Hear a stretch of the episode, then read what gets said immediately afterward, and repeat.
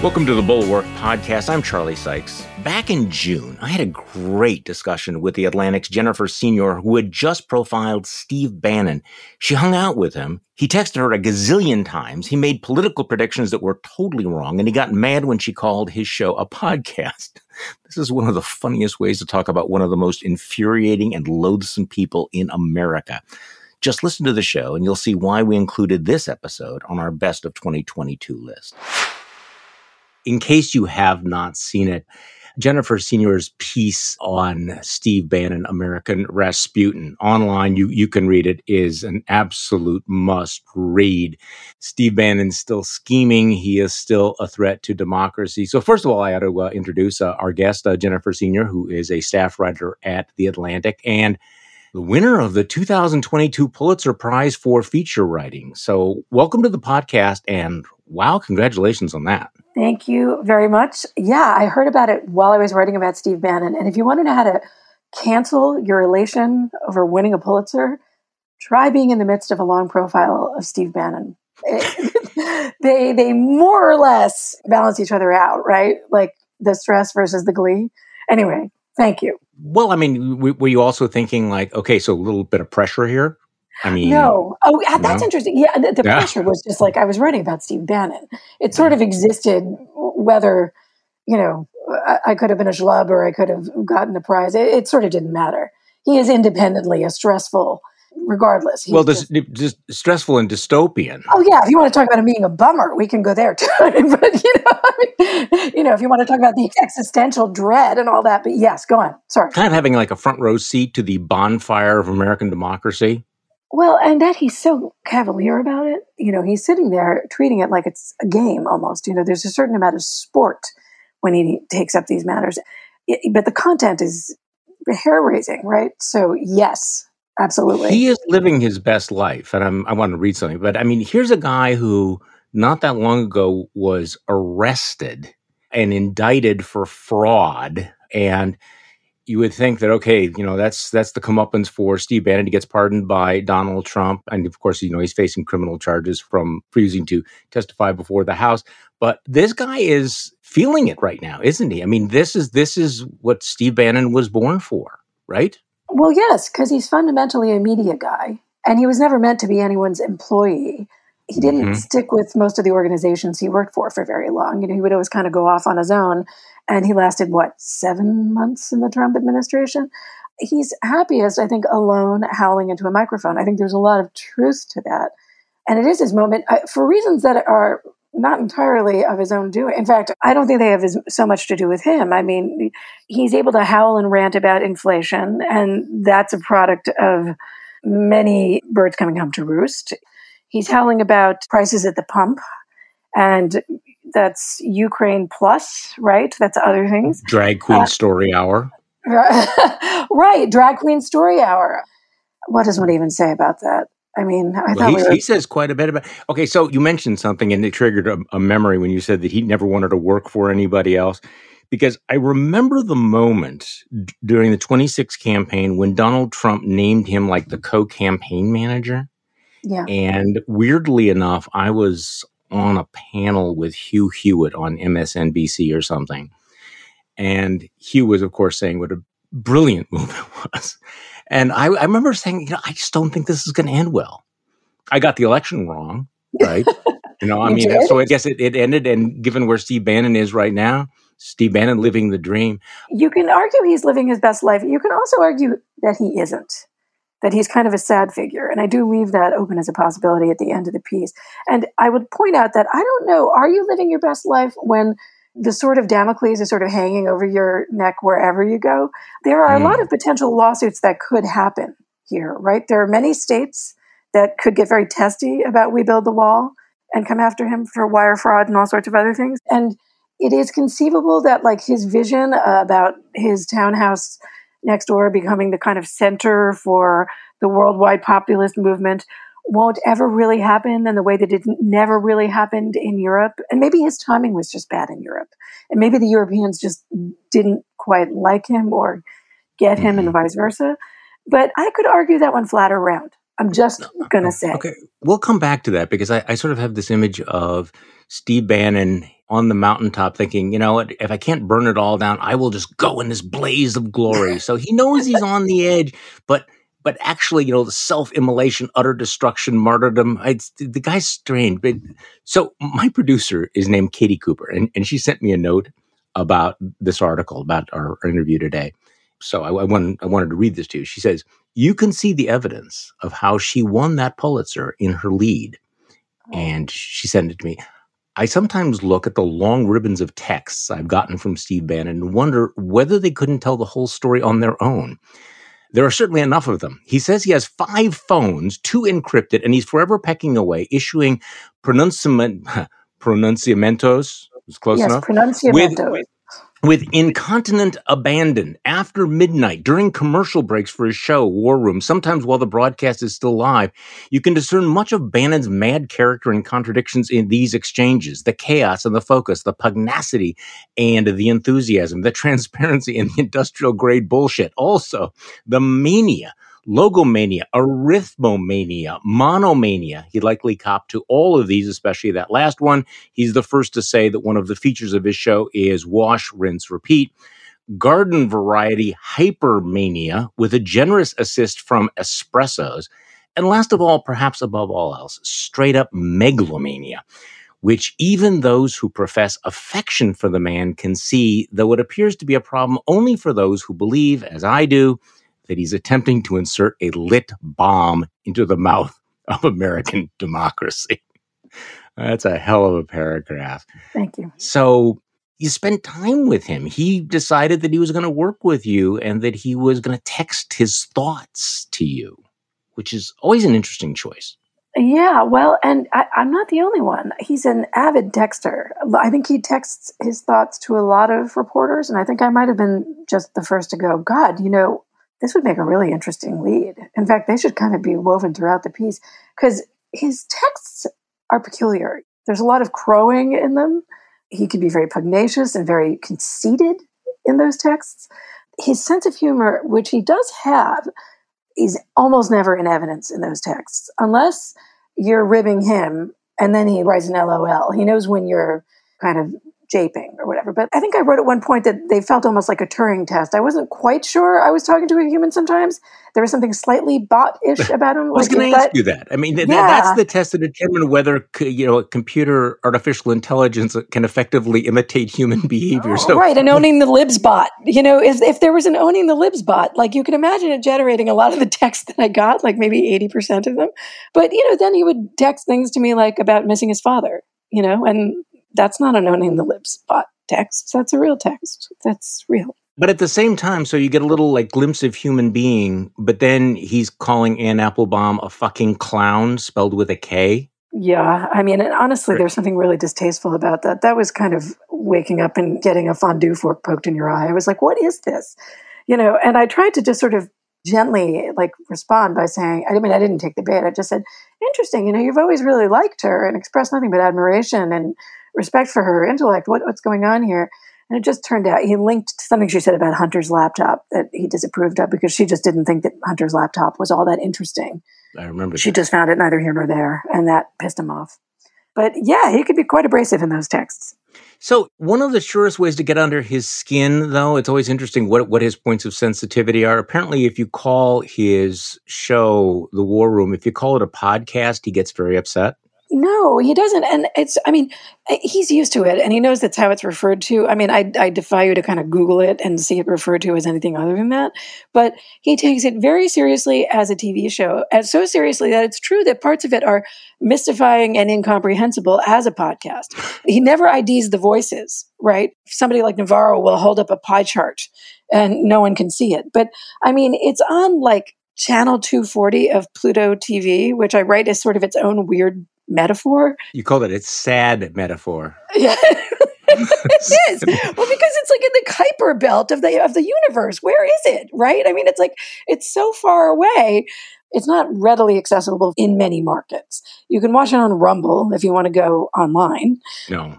I mean, Pluto TV is not like, you put it, it's not high end. It's like an amusing shoestring quality. I mean, it's... It's like Wayne's World for insurrectionists. I mean, what?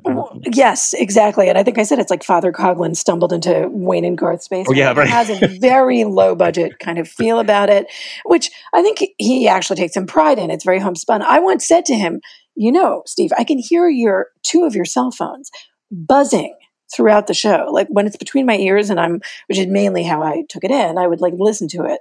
Because Spotify doesn't carry it, but I guess Apple does. And I said to him, it just bzzzt, bzzzt, bzzzt. I mean, it sounds like mosquitoes. Like there are just these mass casualties of mosquitoes as you're listening. And I said to him, like, it's a little weird. I didn't do a thing about it. Just leaves them right in front of the mic. I mean, he's too engaged with them. He wants the feedback. He wants to know what's blowing up. He wants to know which guests listeners are responding to. You know, what things people are saying that are sticky. So he's kind of tied to the low budget, low rent quality. People are sitting in like these kind of white corners with kind of shades. And I mean, nobody seems to have had any TV training. I mean, there's a lot of sad brown backdrops. And yet everyone goes there, right? I mean, it's become like the go-to place for the deplorables. Right. Every candidate, every elected official, you know, they come in and they kiss the ring. And I guess I was surprised to read that they do pre-interviews too. Yeah, and Bannon does them. I mean, here's what I will also say. For what he does, he's pretty good at it, if you know what I mean. I mean, if you want to make your meat and potatoes, like trafficking and conspiracies, and repeating the big lie, and occasionally getting super wonky in a very conservative framework with economic data and polling data, you know, the facts are sketchy. You will often get poll data wrong. If you want to spread a lot of COVID misinformation, I mean, he's your guy, and it's a variety show. There are A, B, C, and D blocks. He mixes up the pacing. He gets fringe candidates who are running for local offices and, you know, activist moms, and throws in his own Peter Navarro's and Steve Cortez's, people who will analyze the data the way he likes to. You know, there's kind of a bro quality going on with him and his correspondence. They talk for a while, then he'll throw in something else. I mean, it's not the Dick Van Dyke show, but there's more variety in this hour than there are in a lot of other podcasts, I would say. And he does 4 hours, right? So, you know, 4 hours. He does 4 hours. It's exhausting just watching. So you mentioned that the show became, over time, a guided tour through Bannon's gallery of obsessions: a stolen election, Biden family syndicate, Hunter, of course, the invaders at the southern border, the evil Chinese Communist Party, the stolen election, the COVID mandates, the folly of modern monetary theory, the stolen election. That strikes me as kind of a rundown of what has become the id of the right. And so I guess this is the question. I'm sure you've got asked this. Like, why pay attention to Steve Bannon? Don't we just give too much oxygen to the fringes by paying attention to him? Yeah, I have been asked that. But my feeling about this is that, first of all, exposure is not an endorsement, right? Mm-hmm. It's journalism. But my other thought is, actually, I think it's important to know what the actual content is, what they're saying. I mean, I think we have to know what their talking points are. I don't think we do ourselves any favors by not knowing kind of what shit they're flinging against a wall. Yeah. I think we have to know. It's important to get a beat on what the misinformation is and disinformation is, and also to grasp how very much of it there is. You know, what Obama said about flooding the public square with raw sewage. I mean, yeah. I just think that not knowing these things never helps, because he's doing it whether we're paying attention or not.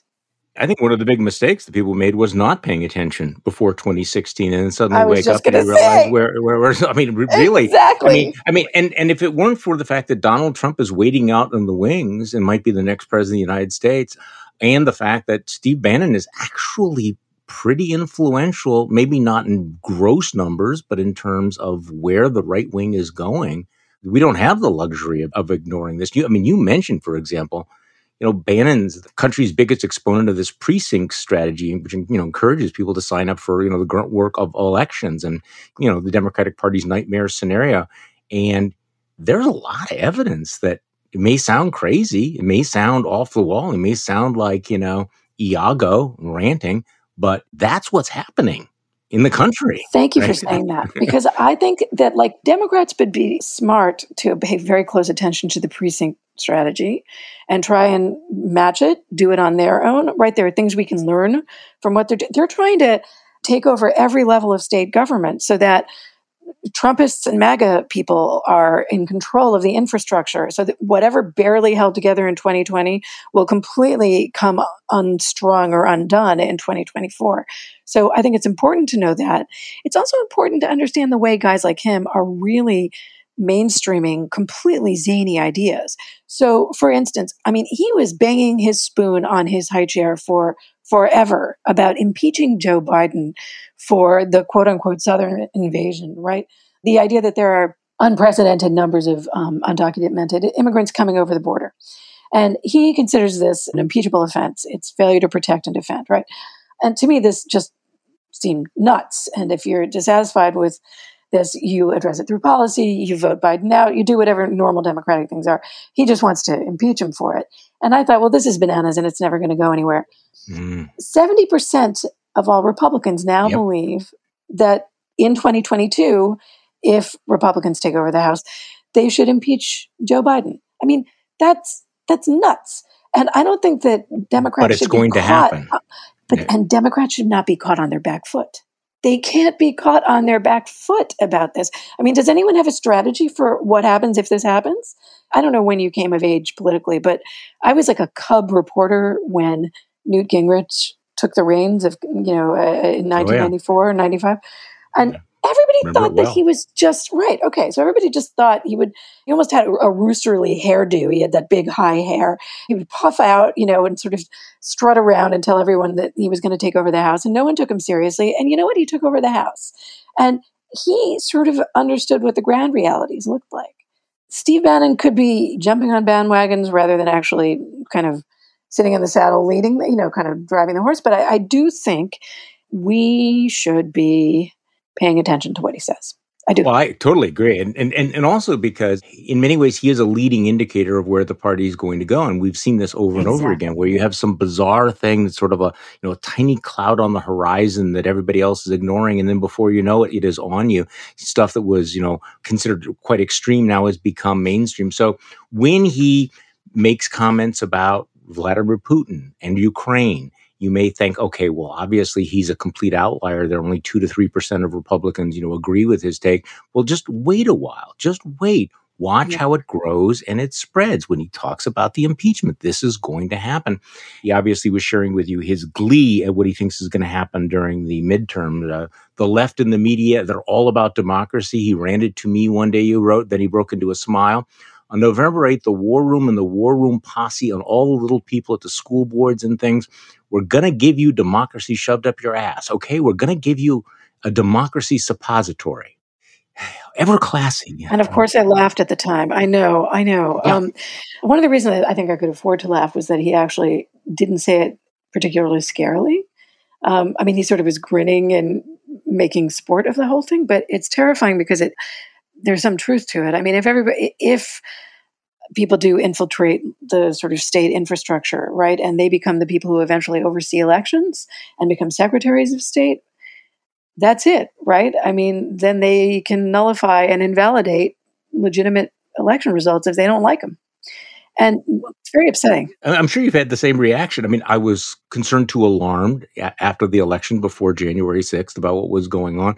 But on a daily basis, we're finding out that we weren't necessarily alarmed enough. These people were very, very serious.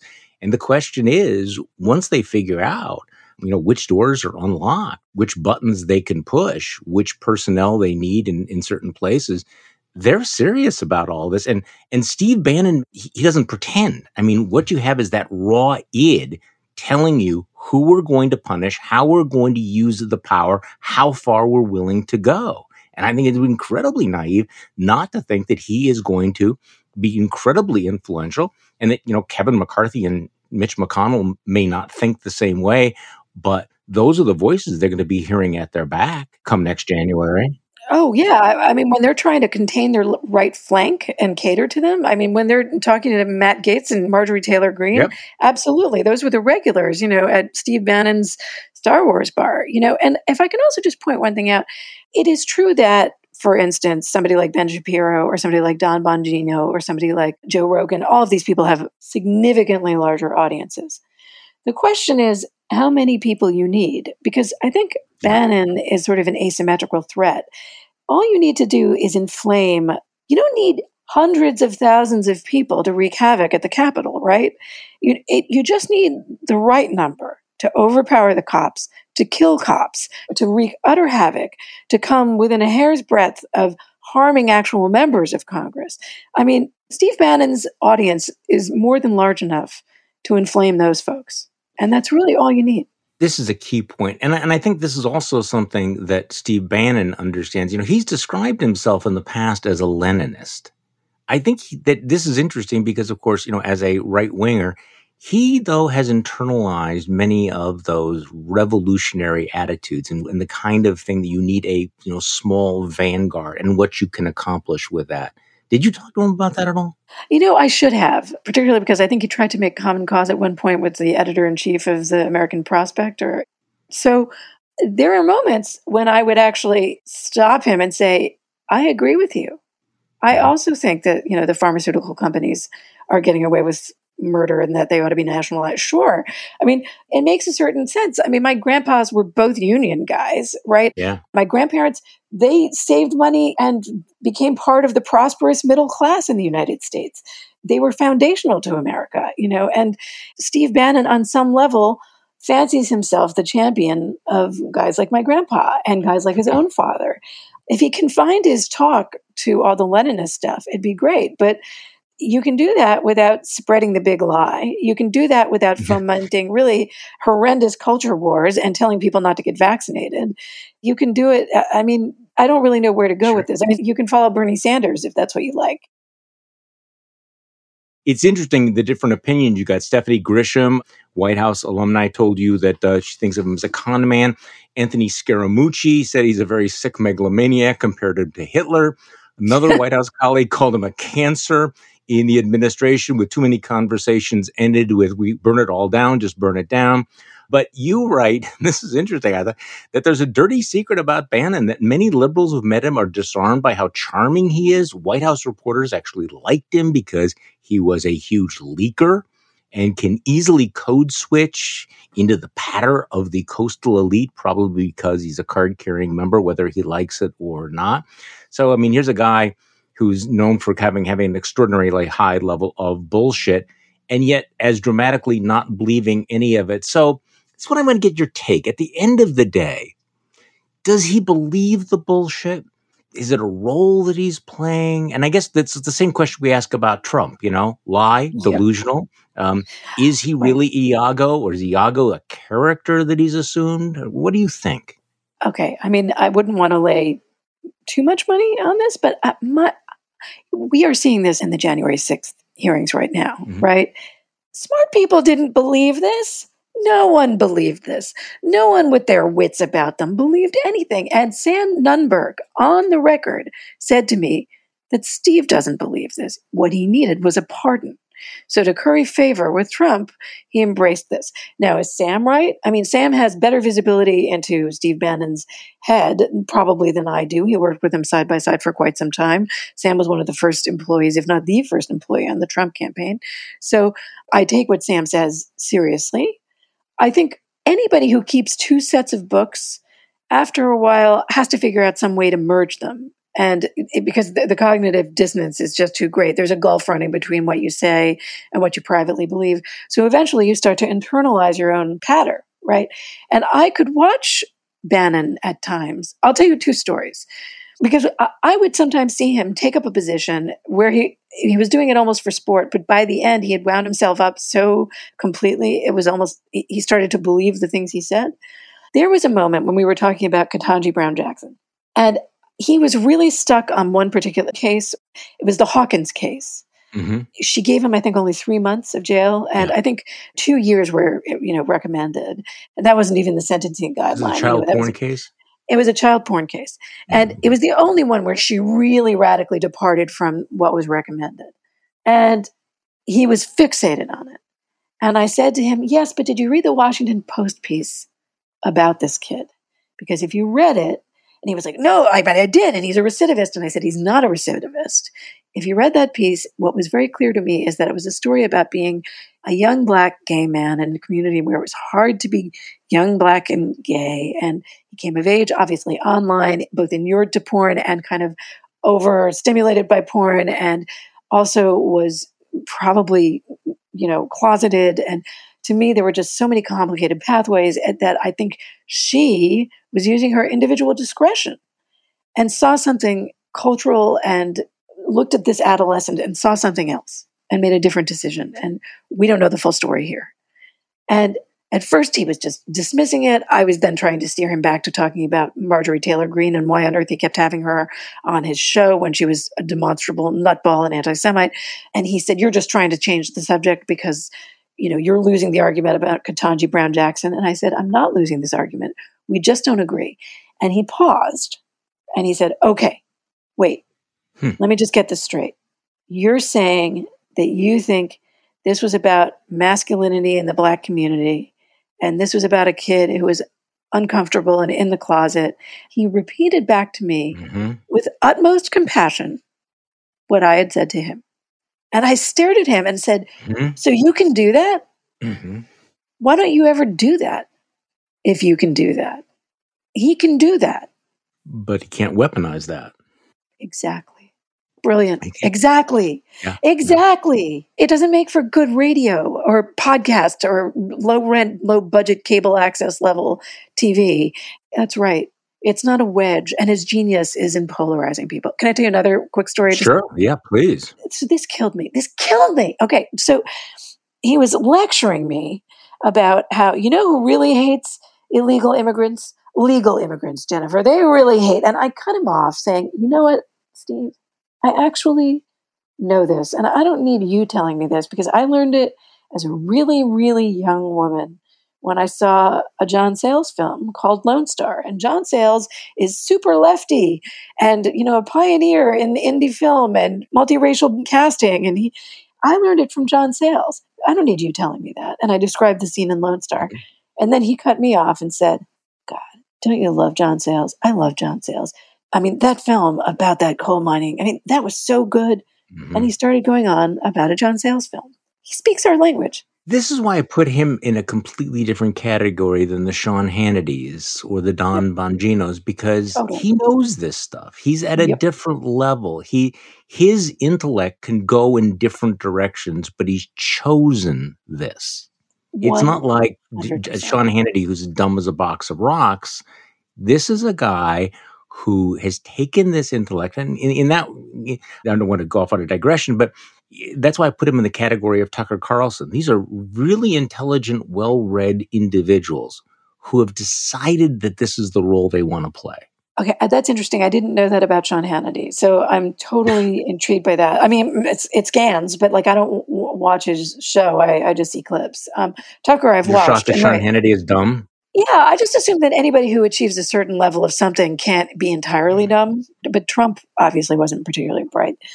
Forget it. That's stupid. Scrap that. That was dumb. Sure, Sean Hannity is dumb. Steve Bannon is not dumb. He's most emphatically not dumb. And he's perfectly clubbable. I mean, the thing that I found also that needs to be said is that he's great company. I mean, he was perfectly respectful to me. He was perfectly charming to me. And this is why I think he's successful. He's charismatic.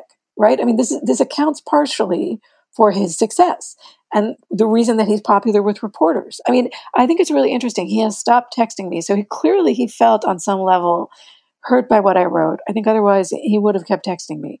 There are plenty of reporters that he's in constant touch with, you know, and I'm not among them. So He didn't like it. I think in the end, no. He claimed on the first day that he did and that it was badass. And I think he texted me on the second day too, and then it just stopped. It just stopped. I think he reconsidered. Well, his intelligence and the charm and the other things are also why he is consequential and why he is dangerous. And he engages in talk, which I also think that people should pay attention to and not brush off, you know, about the destruction of institutions. You know, it's one thing to say the media to be destroyed.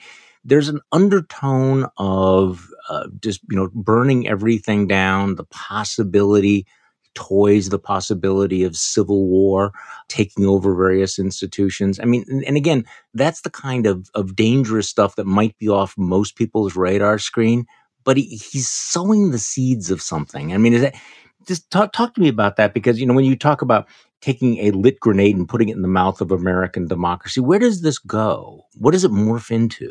What does it take us? If I had a dime for every time I asked him that question, I would be rotting on a beach somewhere with an umbrella drink in my hand. I mean, I honestly would. I'd hang up my pens. I mean, I asked him over and over again, how do you envision this ending? Mm-hmm. And he doesn't have much of a vision beyond being in the crane with the wrecking ball.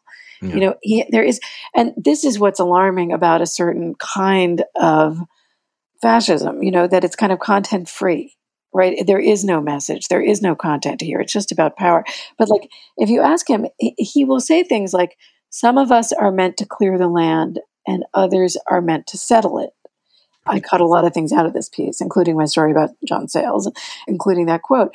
I mean, he sees himself as the person who clears the land, but that's a delicate euphemism. That's quaint and suggests that, I mean, this is destroying things. Yeah, right? The point is the fire. Right. You know, you mentioned that maybe the goal is power. Well, there's a kind of fascism where it's just the fire and the flames and tearing everything down. And that seems to be what excites Steve Bannon, not building anything, certainly not running anything. Right. And there's a certain nihilism, I think, under that.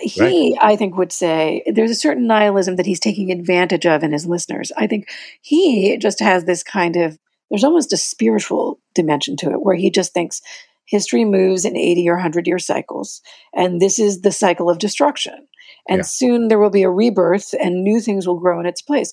But he can't give you, for the life of him, is the contours of what kind of shape they'll be. Will there be anything like, I mean, in the meantime, let's just speak very bluntly. We need like people to pick up our garbage and pave our roads. You know, we still need an extant government. We need structures we need a functioning Department of Energy, and commerce, just to do all the things that we don't even know exist. I mean, there are all kinds of things that like he's cavalierly proposing that we just tear it all down. But our lives are made possible by infrastructure that we don't really even know is there. So you can't see past the horizon of destruction, what he's got in mind. It's like, we tear everything down and then, well, I'll leave that to somebody else. Well, that's not reassuring. No. So in terms of the tearing down, one of the things that really has always been, I mean, I think a major theme of Steve Bannon's career, going back to the Breitbart days when he very openly said that he thought that Breitbart was an alt-right platform. And you talk about the threads of anti-Semitism that run through the War Room. You know, they have chat rooms filled with anti-Semitism. And you asked him about that. Bannon describes it, the commentary as a little spicy. So talk about this, because you found that there's something about his world where anti-Semitism is the most abundant form of ugliness among his stands. What is that about? I was surprised until I wasn't, because I was expecting to see much more anti-Muslim sentiment or much more anti-immigrant sentiment. Mm-hmm. But it wasn't like a close call, at least the times that I watched him on Rumble.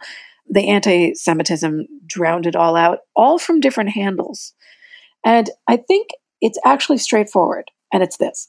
When Steve broadcasts, he's got sitting above is it his right shoulder? Or I guess it's his left shoulder, but on the viewer's right. What you see is this sign. It's his own quote that he has like sitting on the mantle saying, there are no conspiracies, but there are no coincidences, which is itself an ingenious form of doublespeak, right? I mean, it's saying there are no conspiracies, but there actually are. Right? You know, that like it gives you the ability to like say, this isn't a lie. Please believe this lie, you know? And he really does traffic in loads of conspiracy theories. They aren't just about the election. They're about all kinds of things, like including, was that really Omicron in China during the Olympics? Or was it an outbreak of something like hemorrhagic fever and Ebola? I don't know. Just saying, could be. We don't know. Just asking questions. Just asking questions. You know, right. We stipulate, you decide. You know, so there's a lot of that. And if conspiracies are sort of what you peddle, if they're your bread and butter, anti-Semitism is really the biggest conspiracy of them all, because it's the mother of all conspiracies. It says that Jews are behind everything. I mean, you point out, I mean, he tells you that, you know, he has lots of Jewish friends. He loves his Jewish doctors in Los Angeles, I guess. But you're right. There's no question that Bannon and his guests are always invoking George Soros. They're always talking about the Rothschild, you know, frequent guest, Marjorie Taylor Greene, known for her Jewish space laser references. A Rothschild controls those. Exactly. I mean, one of his regular guests is Jack Posobiec, you know, of the three sets of parentheses meme, one of the Pizzagate guys. And so it's not a coincidence that all of these folks have gravitated to him. No, he's another one of the warning flags that people ought not to sleep on. Right. And if he wants to claim that he has never said an anti-Semitic word, you know, or, you know, and that no Jew can actually find any anti-Semitic moment, number one, he's using code words, right? Soros, Soros, Soros. Mm. He said, when he was dissing Macron, he said the former Rothschild banker, and then caught himself and had to say on the air, that's not code. I mean, we had already had a, you know, conversation about this. I mean, so he knows, he is aware that of course it's a code. And he's anti-Semite adjacent with Posobiec, who, by the way, on Bannon's show, actually was on some tear about Ron Klain and kept saying Ron Klain. And there's no one in Washington who has any confusion about how you say Ron Klain. It looks like rain and Spain and plain and Maine and vain, and it rhymes with all of those things. And then Posobiec stopped himself one day while I was listening and called him Ronald Klain. Just wanted everybody to know what kind of fellow he was. Huh. Just in case you're curious how that name got morphed over time.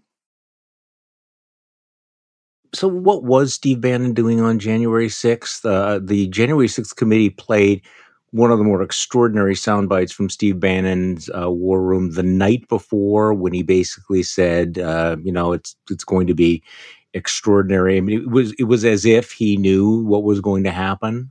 So whatever happened on January 6th, Steve Bannon is part of that story, isn't he? So here's what I can't say. I mean, the whole clip from the night before, it's going to be extraordinary. Yeah. That's a lot of war room macho talk, you know, and he could, to my mind, having listened to many, many, many, many hours of War Room, that sounded sort of consistent with the kind of, you know, extra habanero talk that he has all the time when he's talking on the show. Like, oh, it's going to be epic. It's going to be, you know, we're going to field strip these clowns. We're going to, you know, like, to me, I heard that as like, this is going to be a legislative insurrection, the likes of which you've never seen. I did not necessarily think that he knew, although I felt like he had been stirring up his audience and flaming them for weeks, telling them, you know, to protest, to, you know, man the phones, to write. He was certainly selling the big lie awfully hard and giving lots of coverage to the rally on the mall, all the things that were happening the night before. What we know from the day of is that he was working the phones. He won't say who he was calling. He at first wouldn't even admit that much. But his daughter had spoken to me about what had gone on that day. She was on the mall. She was listening to Trump speak. And then she got a call from Mark Fincham, who's running for Secretary of State in Arizona, who was closer to the Capitol than she was. And he said, don't come near here. It's chaos. Walk away. So she went back to the Breitbart embassy. He broadcasts nearby. And she went back and she told me that she didn't really see much of her dad. She just briefly went upstairs, which I believe is only accessible through the outside of the house. Saw him, told him she was safe, and then went downstairs into the War Room studio and watched on their giant TV. And he was upstairs working the phones, and she didn't really see him until, you know, it was time for his next broadcast at 5:00. When I first asked him about this, he said, well, I was just watching it the entire time in the War Room downstairs. And I said, but you weren't, because your daughter told me you weren't down there, you know, like, and then, you know, the second you kind of catch him in a contradiction, he just glides away backwards on his ice skates and changes the story slightly. Oh, well, you know, I eventually got down there, you know, I'm sure he did. I mean, he had to broadcast at some point. It seems that one of the things that he does a great deal is to threaten retaliation against people who he feels have betrayed the cause. He obviously despises Mike Pence, you know, bitterly blames Pence for the day, calls him a gutless coward. He just, I think it was yesterday, he was talking about, you know, we're coming for you, Bill Barr. Yep. In your story, you talk about how he's going to defeat Lisa Murkowski because she voted for KBJ to confirm her for the Supreme Court. So this is, again, you know, he's feeling powerful in a vindictive, vengeful way, which, you know, obviously, you know, places him at the heart of Trump world. One thought, when I was watching one of the brief clips, I can't stand watching it long form because I can take so much, that as I was watching him recently, his cockiness, it did occur to me that he thinks that Trump is coming back into the White House and that all the rules will change, that will be the culmination, that here's a man who looked like he was faced with complete destruction when he was indicted. He was pardoned. He understands the power of the president, to rewrite the rule of law. And he thinks this is going to happen. And it's one of the, I don't know, it just seems like the wind at his back. Do you get that sense at all? Or do you think that he does? You know, okay. I think he's highly energized by this moment. I do agree. You know, it's super upsetting to behold. By the way, he had no measurable effect. Lisa Murkowski did not listen to him. You know, yeah. I mean, there are people who are lashing themselves to the mast and deciding they are going to resist the temptation to capitulate to, you know, voices like this. You know, if I had to guess, she's not listening to his show. Mm-hmm. But I agree with you that I think he is enjoying himself. But, you know, it's also agitating to him. He can taste it, right? And there's something agitating about being almost there for him. And I do think there are questions just about what his future will look like.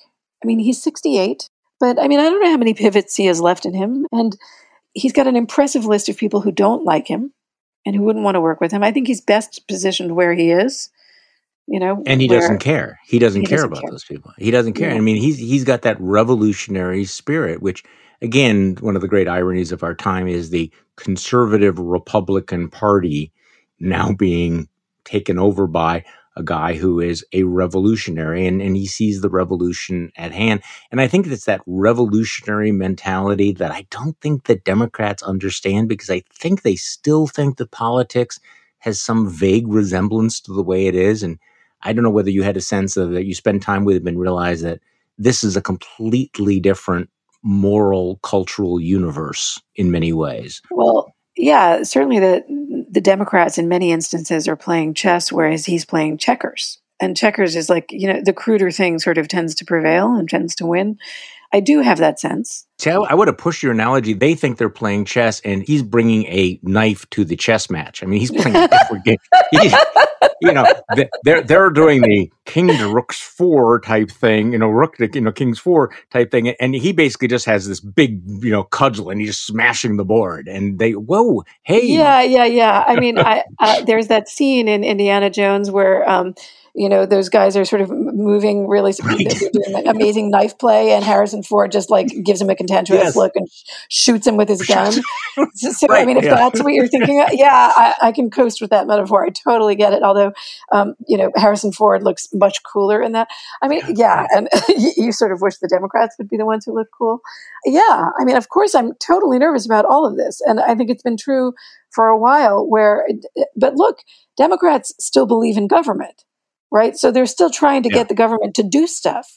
And so paradoxically, a number of them are still the incrementalists. Like you said, you know, the number of conservatives who are, you know, embracing conservative principles and opting for incremental change are becoming vanishingly rare. It's now bizarrely the Democrats who are trying to kind of be incrementalists, but they too have a left flank. And look, I'm going to say something about Steve Bannon. I mean, he was noisier about inflation earlier. I watched MSNBC and everyone else sort of buy the Biden administration line that this is just a blip. This ain't going to be nothing. This is nothing. And Bannon was skeptical, and he was very dubious very early on. He was making noise about that laptop for 18 months, and only recently did the New York Times and Washington Post concede that it was real. And there was a time when you couldn't even post about it on Facebook, right? Right. He has reason to be pissed at the mainstream media. He has reason to be pissed at people like me. I am really conscious of that. I mean, if he weren't so busy trafficking in lies, if he wanted to point out our excesses, I would welcome it.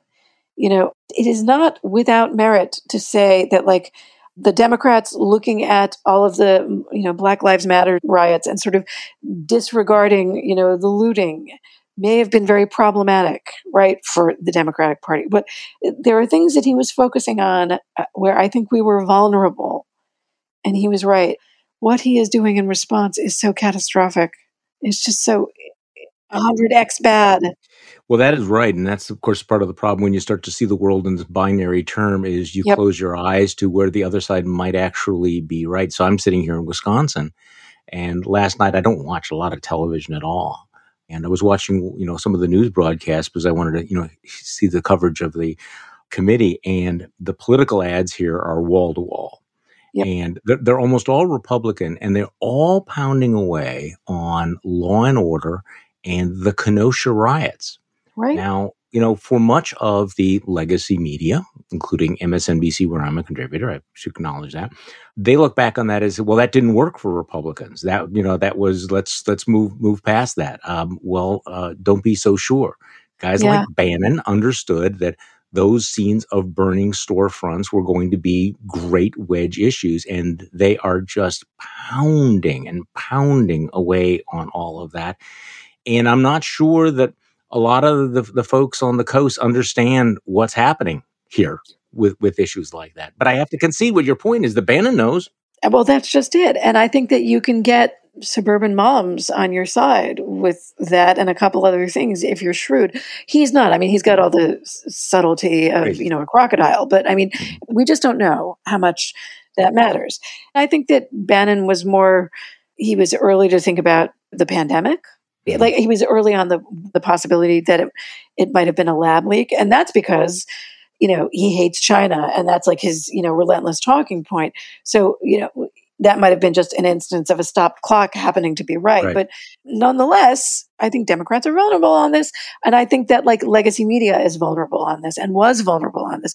You can see how he could have appeal and why people might just despise us. He did make me see that. I will say he did. He did. Well, the story is American Rasputin. It is online, and in the July-August issue of The Atlantic magazine. Jennifer Senior, thank you so much for being so generous with your time talking about somebody who is both loathsome and immensely consequential at the same time. Thank you. That is, can you imagine that as like a business card? Loathsome and immensely consequential. Like, that's good. My ambition to have that on my card someday. Yeah, I was just you and me both, baby. Oh my God! But this has been just an absolute delight and pleasure. You're the best. You're the bee's knees. Oh. You're as good as they get. Oh, thank you so much. Thank you for listening to the Bulwark Podcast. Okay, so we talked about Bannon today, and next up we're going to talk about old school Trump with one of America's most famous reporters, who happens to be from his hometown. We'll be back tomorrow. And we'll do this all over again.